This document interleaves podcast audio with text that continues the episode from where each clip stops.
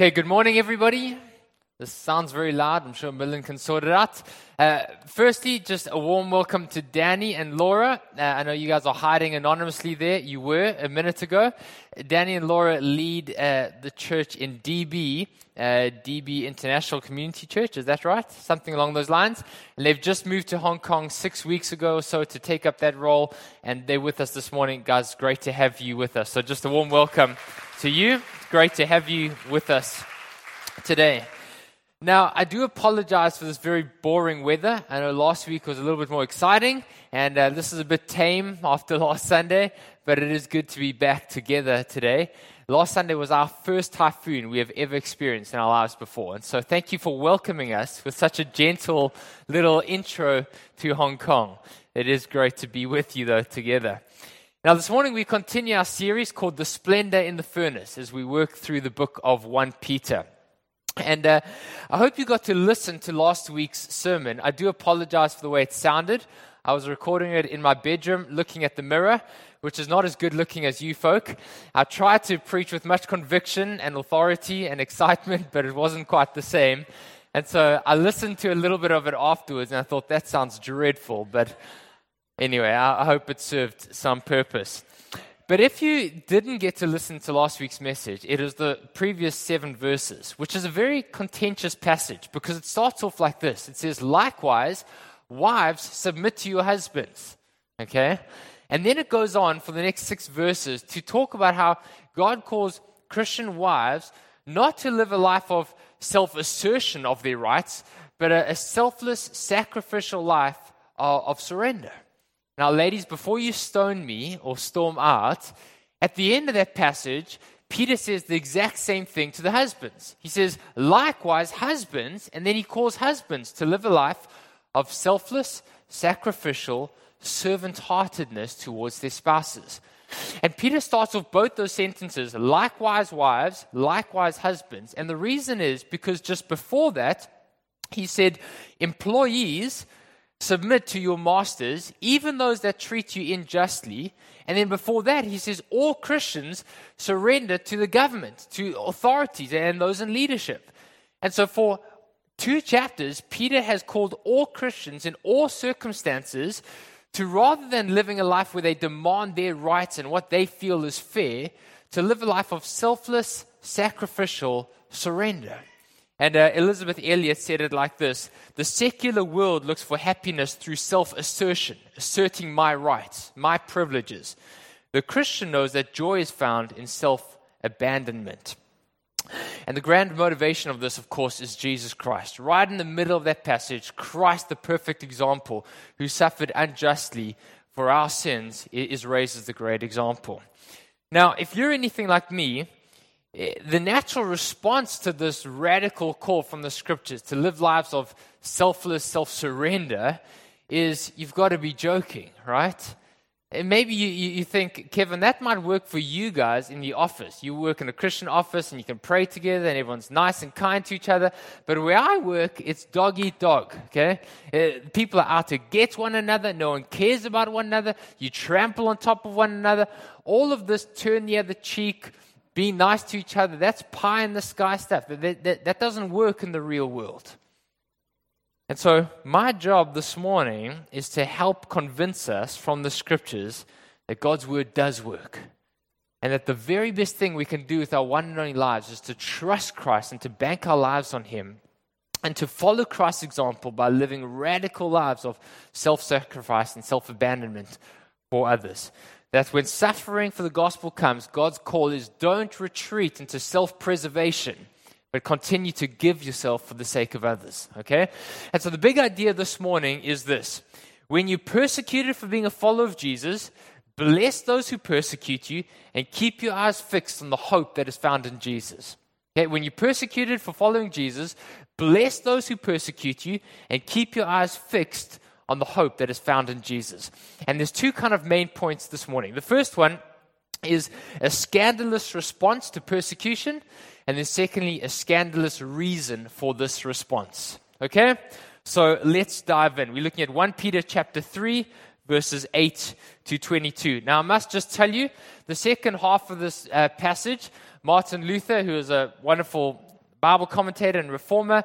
He wrote, I think I actually took it out, he wrote something like, um, of all the passages in the New Testament, this is probably the most difficult to understand. I still have no idea what the Apostle Paul was trying to say. So we're going to try our best to see if we can make some sense of this passage today. Okay, so, but firstly, let's look at verse 8 to 17 together. So, if you're new this morning, the context of the book of 1 Peter is that these Christians are being persecuted, they're being oppressed, they're being harassed because they are followers of Jesus. They won't follow the household gods and society's gods. And so, their honor is being uh, disgraced. They are being publicly shamed for following Jesus. And some of this is coming from their families, their spouses. Some of it's coming from their parents because they won't follow the family gods. Some of it's coming from their employers and some of it from the government. But, friends, it's important for us to realize that this is not just a unique time in history at the beginning of the church. Uh, Jesus said that if you follow Jesus, you will endure persecution. Jesus said, The way they treated me is the same way that they will treat you. And so, as you read the history of the church throughout the ages, Christ's followers have always endured such persecution. This is not an obscure incident that just happened 2,000 years ago. If you follow Jesus, the chances are that this will happen to you as well. And so the question is how do we respond? Do we just silently endure it and turn the other cheek? Do we retaliate and say, I'm going to show you, you know, just who's boss?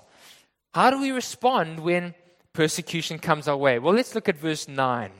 Peter writes this. He says, do not repay evil for evil or reviling for reviling, but on the contrary, bless. For to this you have been called, that you may obtain a blessing. When you're persecuted, bless those who persecute you. Now, when we think of blessing someone, we often think of just saying something nice back to them. Somebody says something unkind and you retaliate with some kindness. Uh, my three year old daughter, she's now four, but earlier this year, a great example of this. I don't know where this came from. Well, actually, I do. It came from her mother. Okay, let me just say this. But she was at school, she's three years old, and her one friend says to her, Shiloh, you can't come to my birthday party. And uh, Shiloh says, That's okay, you can still come to mine. I don't know where she got that from other than from Claire's kindness. So it certainly wasn't from me. But, but Jesus is not just, I mean, Peter Jesus through Peter is not just saying that. He's not just saying when somebody says something unkind, you say something kind back to them. In the Bible, to bless somebody is to pray for God's favor to rest upon them. It's to get on your knees and, and call on God and say, God, I pray for your blessing on this person. And so look at what Peter says. When somebody persecutes you and oppresses you, do not repay their evil with evil, but instead bless them, pray for them. Karen Jobes um, tells the story of a Christian uh, military serviceman in, in, the United States. Uh, every night, he, he stayed in a barracks with a whole bunch of other soldiers, and every night, just before going to bed, he would spend some time reading the scriptures and, um, and praying. And he had a, a fellow soldier in his barracks that stayed across the aisle from him, and this guy just thought this was ridiculous. And so every night he would mock him and laugh at him and ridicule him and say all sorts of things. And one day, this particular soldier had a bad day. And so, as this Christian's reading his Bible, this guy grabs whatever he can find, which happens to be some muddy boots, combat boots, and he throws them across the aisle at this guy. And he hits this guy. And uh, so now he's got mud on his pillow and on his Bible and on him, and, just before they go to bed. Well, the next morning, uh, you got to get up early for inspection, you know, dressed, ready for inspection, inspect your boots. And so this guy that threw this boot across the aisle gets up to look for his boots so he can, he can clean them quickly. And he finds them neatly put at the end of his bed, washed, cleaned, and polished. What happened was this Christian, after lights had gone out, had got and found his boots, stayed up and polished his boots and got them ready for inspection the next morning. And this is what Peter calls us to. He says, respond to insult with blessing. Respond to scoffing and mocking with prayers and acts of, of divine favor. Now, the question is, why do we find this so hard to do? Why is this hard? Well, one of the things I'm learning about uh, our, our culture here is that we as a culture hate to be outdone by anybody else. Is that right? Somebody does something good for you and you feel like you can't just receive it without paying them back. Uh, is that right? Uh, we had this in the lift the other day. We were going up our lift, and a, a couple walked in, and the wife was very large and about to give birth any day now. And so we said to her, Hey, when are you due? She said, I'm past my due date any day now. And so two weeks later, Claire and I took some flowers down to them. Said, Hey, congratulations on your new baby, etc., etc. Two weeks later, we get a knock on our door, and this couple come with a big box of strawberries, right? And so I thought, ah, I know how this game works. As long as I continually being nice to them, they'll be nice back to me. And so then I wrote a card and put it in their mailbox, and it ended there. They didn't respond. The, my game didn't work, right? But then, then last Sunday, we had this typhoon. And so Claire says, Hey, let's invite Matt and Fiona up to our house for tea. And so we text them and they say, Hey, why don't you come for tea to our house? We're all locked indoors anyway. And so then they arrive with this big parcel of goodies and, and things, right? Why? Because in Hong Kong, we hate to be outdone by anybody. Nobody can, can get one better at us. If somebody pays for something, we want to pay them back. Is, is that right? Sort of, okay? Well, it also works when somebody harms us. We hate to be outdone. We don't want to lose face. And so when somebody does something to us, we don't want to lose face. And so we feel like, I can't be shown to have been weak, and so I've got to do something back to them. And then what happens? They feel like they've got to do something back to us, right? And it just escalates. Friends, where does that go? Where does it end when you repay evil for evil? Who wins in the end? I read a great line this week in a book the author wrote Those who fought together to overthrow the king now quarreled amongst themselves. They had won the war, but they lost all peace. They defeated their enemies, but in their hearts, they were just as bitter as, as ever before. And so, when this retaliation, you re- repay evil for evil, where does it get you? Who wins in the end? Well, friends, there is a way to win. There is a way to win the war when somebody gets back at you and you're tempted to get back at them. The way to win the battle is to bless them, is to pray for them, to find it within yourself, to pray for God's favor to rest upon them. You see, in blessing those who curse you, you're both uprooting evil and self imprisonment, and at the same time, you're sowing seeds of redemption. You're cutting at the root the, the tree of bitterness and, and self preservation, and you're planting instead seeds of redemption and seeds of healing. And part of the reason why this is so hard is that because when somebody does something wrong to us, or somebody oppresses us, or somebody persecutes us, and, uh, and when you ask God to be gracious to such a person, it feels like a part of your soul is dying. Or is it only me that feels like that? Right? When somebody does something wrong and I, and I feel like God calls me to respond with, with blessing and praying for God's favor, it feels like I'm dying inside. But, friends, that's exactly what is happening. Because my self centeredness and my pride is being crucified in that very moment. It's In that very moment, I'm praying and saying, God, let your kingdom come, let your will be done in my heart as it is in heaven. And a part of my pride is dying. And so look at what Peter says here. He says in, in verse 9, he says, Do not repay evil for evil or reviling for reviling, but on the contrary, bless Pray for those who persecute you. For to this you were called, that you may obtain a blessing. It's counterintuitive, but God promises that as we respond counterintuitively and counterculturally, that something of His favor and His blessing rests upon those who bless their enemies. I remember many years ago as a student at university, and I listened to a man that I really respected um, talk about praying for his enemies. And I thought, man, I'm going to try that. And I didn't have too many enemies, but there were a couple of people that used to rob, uh, rub me the wrong way, right? There were a couple of people that just could get on my nerves. And so I decided that I'm going to try and pray for them every time they do that. I'm going to pray the very best prayer that I can pray for myself. I'm going to pray for them. I'm going to pray for their jobs. I'm going to pray for their marriages. I'm going to pray for their finances. I'm going to pray for their children. Whatever I would love someone to pray for me, I decide I'm going to try and pray for them. Friends, you know who was blessed the most in that whole situation? I was. You know how many relationships were turned around overnight? People that, that we weren't quite seeing eye to eye, people where there was tension, the relationships are healed and restored.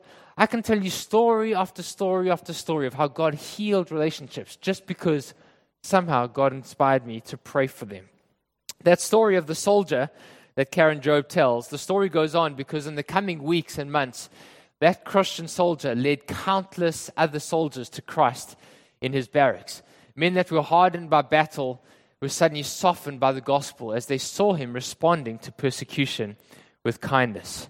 You see, friends, this is the scandalous call of the gospel that because of Jesus and who he is, that we are those who are able to bless even when oppressed, to pray for those who hurt us.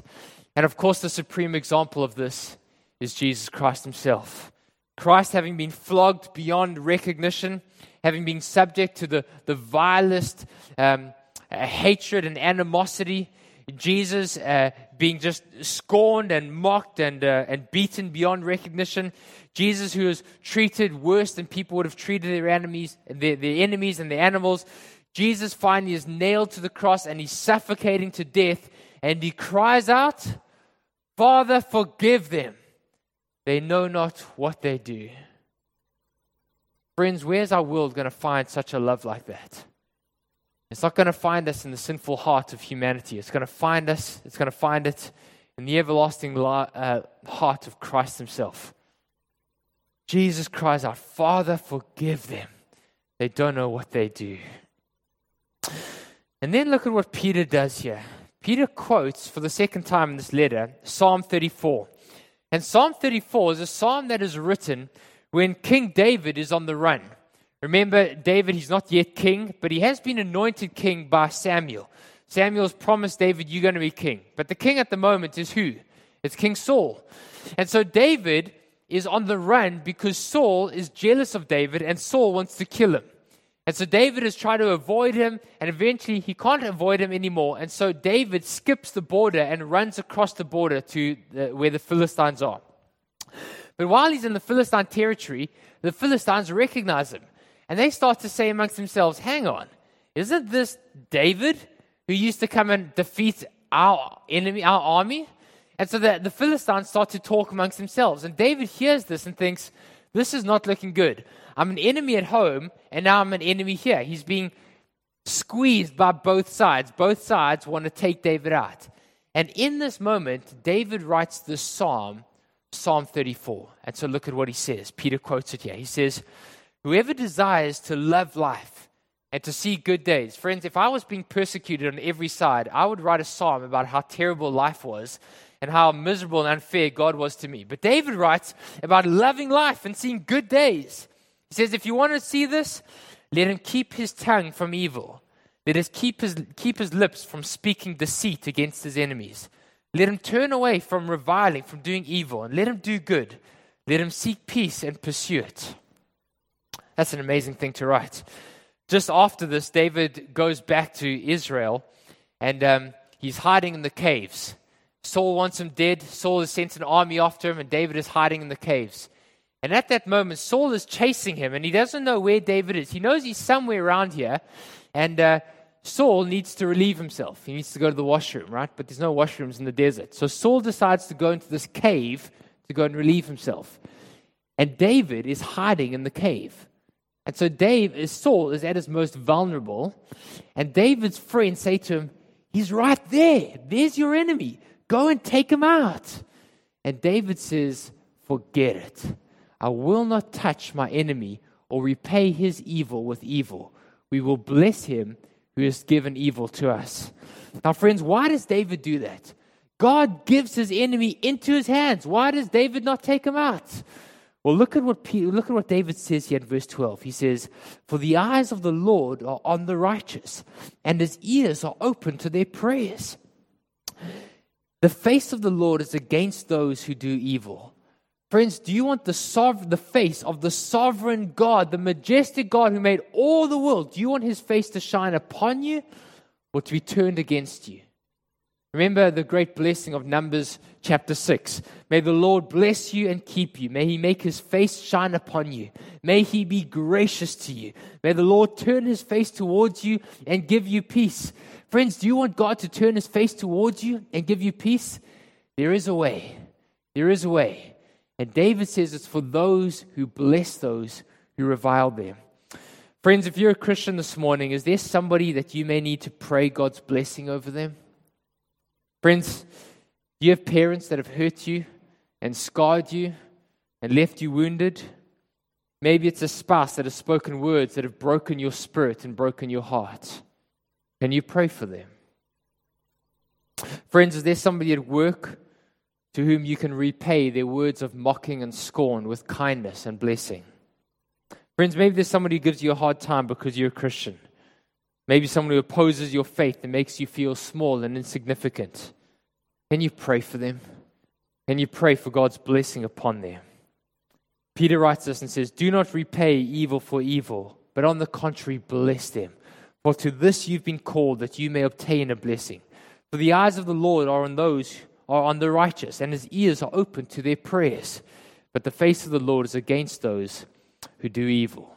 A radical, scandalous response to persecution. Secondly, a scandalous reason for doing so. Now, if again, if you're like me, you might think this has got to be a joke, right? This just doesn't make any sense. What kind of world do you live in, Kevin and Peter and everyone else? Now, let's look at what happens in the second half of this passage. In verse 14, Peter says here briefly, he says, Have no fear, don't be troubled, in your hearts honor Christ as Lord. So he's saying, Don't be scared. People persecute you, they oppress you, they oppose you. Don't be scared. Verse 13, he says, Who is there to harm you? Because God is sovereign. Your hands are not in the hands of your enemies. Your life is in the hands of the sovereign God. So don't be scared of them. Don't be afraid of them, but keep your heart fixed on King Jesus. Okay? And now look at what he says, verse 17. He says, For it is better to suffer for doing good, if that should be the Lord's will, than for doing evil. Okay, so better that you suffer temporarily in this life than you take vengeance on your enemies and then you face God's judgment. And now he wants us to know that our life, he wants to call us to fix our eyes on Jesus. And so Peter wants to drive this home. He wants to lift the heads of weary Christians who are, who are caught up in their circumstances. And he says, Lift your eyes to Jesus and, and see him who's seated on the throne. And Peter's going to say two things. He says, Look to Jesus because Jesus, just as Jesus' death brought life, so your suffering will produce good. And secondly, he says, because what appeared as defeat for Jesus actually resulted in victory. Okay?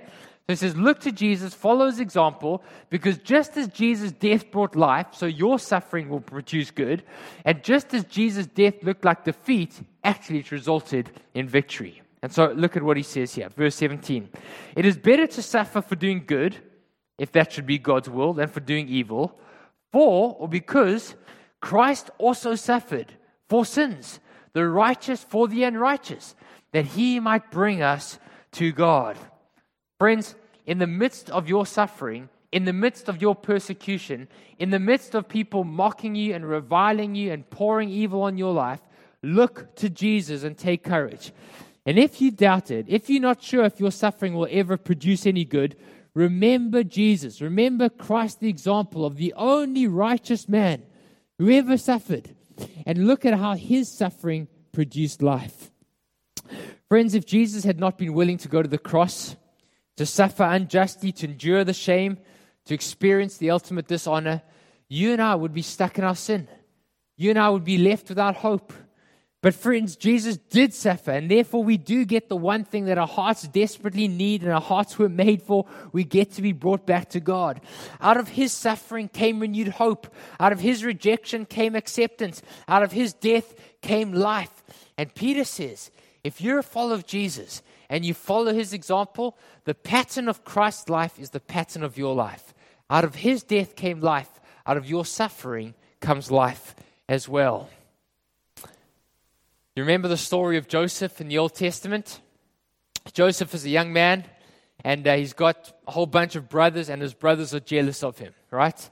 He's got the father's favor, and he, he can be a little bit irritating, let's be honest.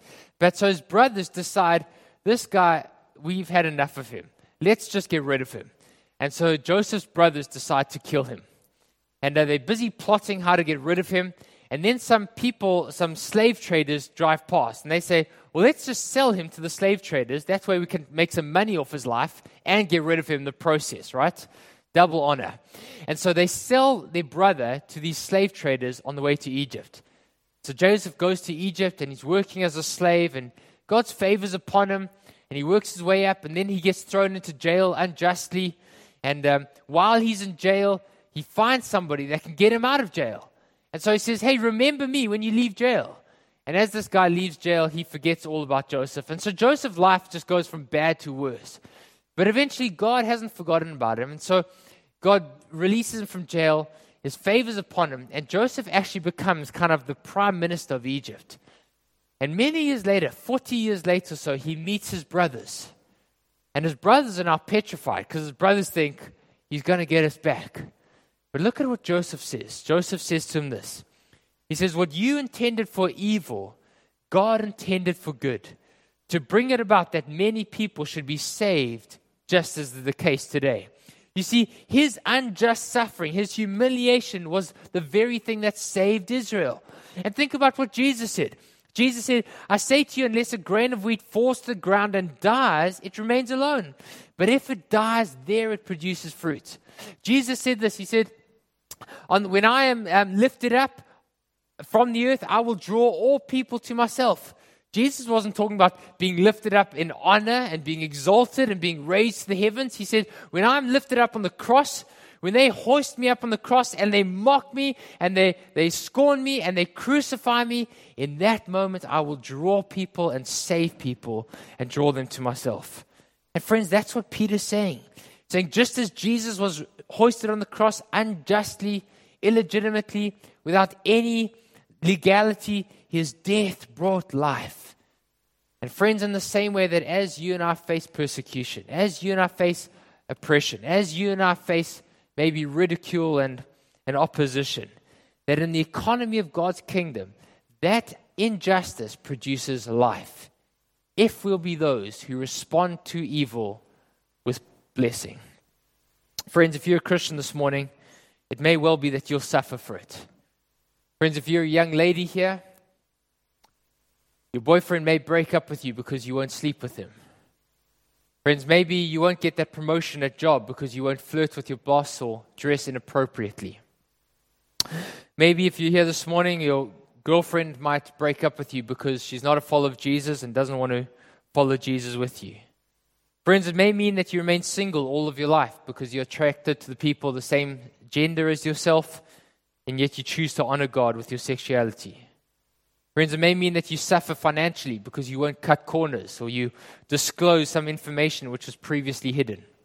It may mean that your parents or your family shame you because you won't worship the family ancestors like they want you to. Friends, it may feel like your soul is being put to death in the furnace, but in that furnace you'll find a splendor. In that furnace you'll find some gold. In that furnace your, your heart will be will be purified like gold in a furnace. And, and you'll find something about Christ and you'll discover a beauty and a purity and a majesty about Christ that you'll never have discovered outside of the furnace. Friends, in that furnace, your, your, your soul will sing. You'll find that you'll get to know Jesus and the beauty of the gospel in a way you never would have apart from that suffering.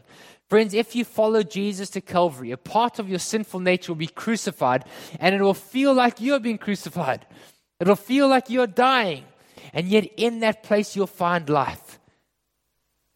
Friends, if you fix your eyes on Jesus, if you pay back evil with blessing, if you pray for those who persecute you. And then finally, Peter gives us one last reason. He says, if you follow Jesus and blessing those who persecute you, remember how Jesus' death, which seemed like defeat, actually resulted in victory. Look at verse 18. He says here Christ suffered once for sins, the righteous for the unrighteous, that's you and I, that, we, that he might bring us to God, being put to death in the flesh, but being made alive in the spirit. And then verse 22 says, This same Lord Jesus, who has gone into heaven, is now at the right hand of God, with angels and authorities and powers now being subject to him. See, friends, on that awful Friday afternoon, when Easter Friday, Jesus they put a, a coat, a purple coat on him. That's the colors of royalty. They're mocking him and they, they put a crown of thorns on his head. They, they, they're laughing at him and saying, You pretend to be a king, we'll, we'll make you a king. They mock him, they beat him, they scorn him. As Jesus, his nine inch nails smashed through his hands, as Jesus is on the cross and they put a spear in his side just to make sure that he really is dead. Friends, in that afternoon, later the evening, when Pilate comes to the soldiers and says, Is Jesus really dead? And they come back and they say, He's dead. That day, the Pharisees and the religious leaders must have been celebrating. They must have thought, We've got him. That day, um, the, the religious leaders must have thought, We finally got rid of that man. That day, the disciples were locked away in the upper room for fear of, of the people that killed Jesus. And every single person in Jerusalem must have thought, He's dead. It's over. It's gone. And every th- person must have thought that what a complete waste, that frauds like Judas Iscariot had won. Friends, imagine you, you're in the upper room with your disciples and you think to yourself, that, I was going to say something I won't say. That person, Judas Iscariot, won. He won. He betrayed Jesus, and Judas got away with it. He didn't in the end. And Jesus is dead. Friends, they must have thought that hypocrites like the religious leaders had won. Self serving cowards like Pontius Pilate had won. But, friends, the hope preserving, faith building, confidence giving truth of the gospel is that what seemed like defeat ended in victory. What seemed like Satan had triumphed over Christ, actually, Satan was digging his own grave. Because by dying on the cross, Jesus was taking upon himself the punishment for the sins of the world. He removed the power of death, he dissolved the sting and the accusation of the devil forever. Jesus' apparent defeat was actually his greatest victory over all creation, over all angels, over all authorities, over all powers, over all spirits, even death himself. And now all those things are subject to him. Karen Jobes, the greatest, probably the best commentator on 1 Peter, writes this. She says, What Peter is telling us is this that even if a Christian were to suffer, let me move this aside, to the point of unjust martyrdom for the sake of Christ, even such a suffering is both purposeful and victorious, because death is not the final word. Christians following Christ's footsteps through death to victory. Although the death of Christ was uniquely redemptive, those who suffer and even die unjustly simply because they are Christians are actually on the right side of the mysterious way in which God has chosen to work out his plan throughout the history of the world. And then Peter gives us these two great examples. You see that? So, so Karen Jobes is saying this. She's saying, even though it looked like defeat, in the end it was victory. Jesus won even though he died.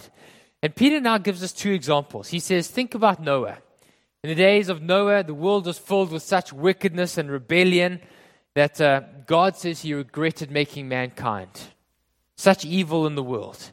Mankind was meant to be the pinnacle of God's creation, meant to be uh, the image of God, to show the world what God is like. In the end, mankind was a mess, filled with such rebellion and sin.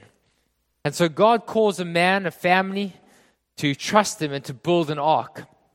And uh, the building of the ark was a proclamation of the gospel.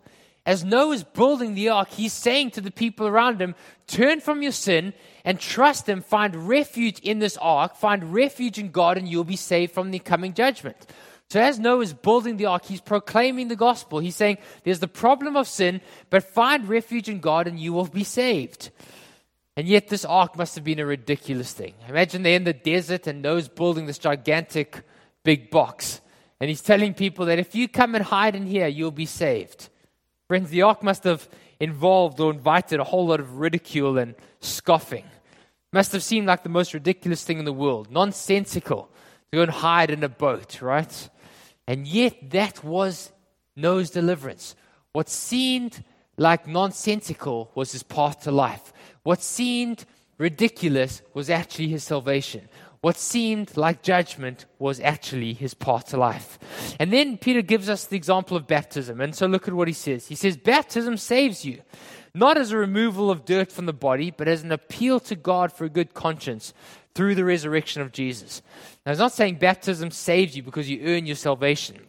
He's saying, when you get baptized, it's an expression of your faith in Jesus, and that's what saves you. The fact that Jesus is, all, is enough.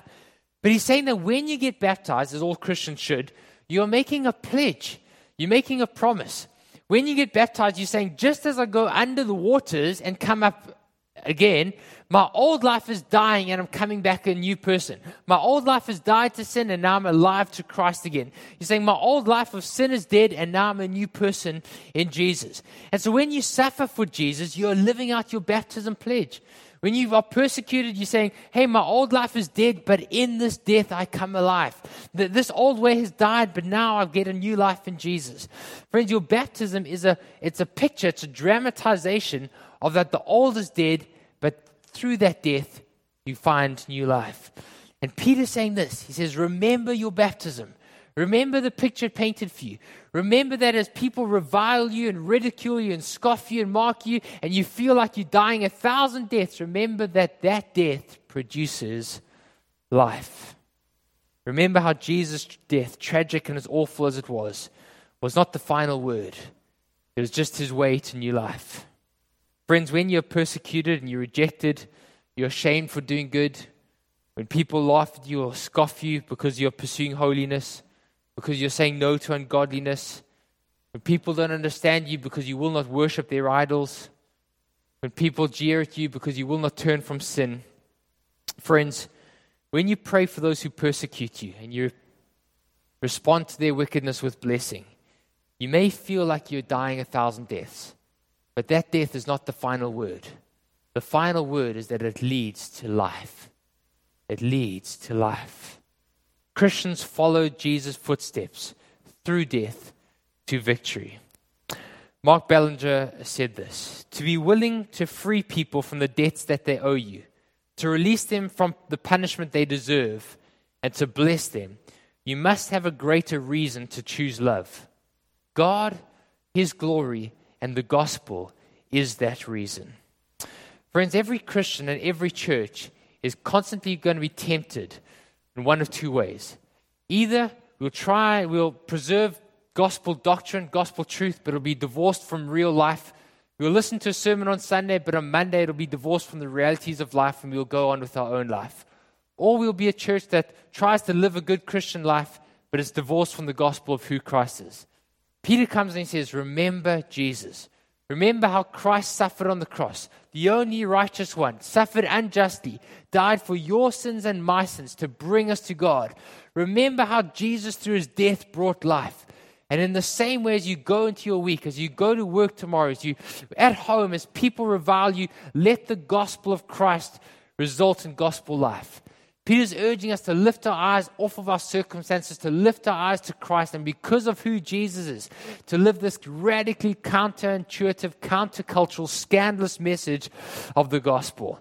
In this passage, Peter calls us to be a church which is rich in gospel theology and rich in gospel life, knowing that Christ suffered for our sins, for your sins and my sins, and not just sins long ago, your sin this week, my sin this week, my sin this very day the righteous for the unrighteous, that he might bring us to God. Friends, can we be such a church that lives this out? Can we be a church that is countercultural and swims upstream? Can we be those that, that repay evil with blessing and praying for our enemies?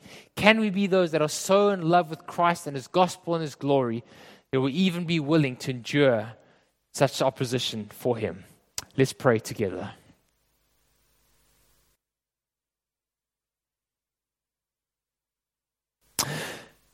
Friends, I, I want to pray for us together. But my guess is that there's some of us here who, maybe for the first time ever, need to pray for people who your whole life you've wanted to just see. Maybe those that you've wanted to retaliate. Maybe those that you've wanted to repay their wickedness to you with wickedness. Friends, maybe there's some people in our life who have made your life so difficult, so unbearable. The Bible doesn't say that they are immune from facing the consequences of what they've done, but it does say, it does ask us to pray for them. Friends, this morning, Will you allow yourself to be crucified? Will you allow yourself to to embrace and do probably the hardest thing you've ever done in your life and to bless them. This morning, will you allow a part of your self preservation, self sufficiency, maybe even self righteousness be crucified this morning? As you respond to their uh, wickedness and evil with blessing and prayer.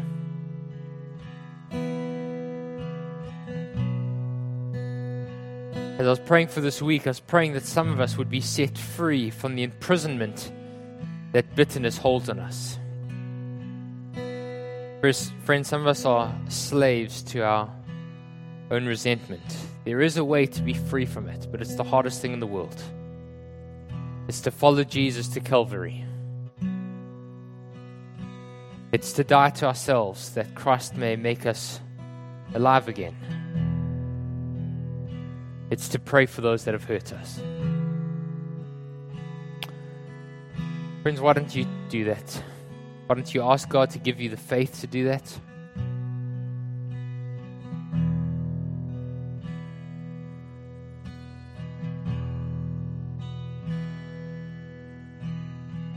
Maybe some of us have never experienced that. We, that's not our reality right now. Friends, this morning as we've sang about this sure and steady anchor, we continue to worship. Let's draw near to this sure and steady anchor. Let's draw near to the one who went to the cross for us that we could find life. Let's confess our sin and let's ask Him to heal us and restore us and make us alive again.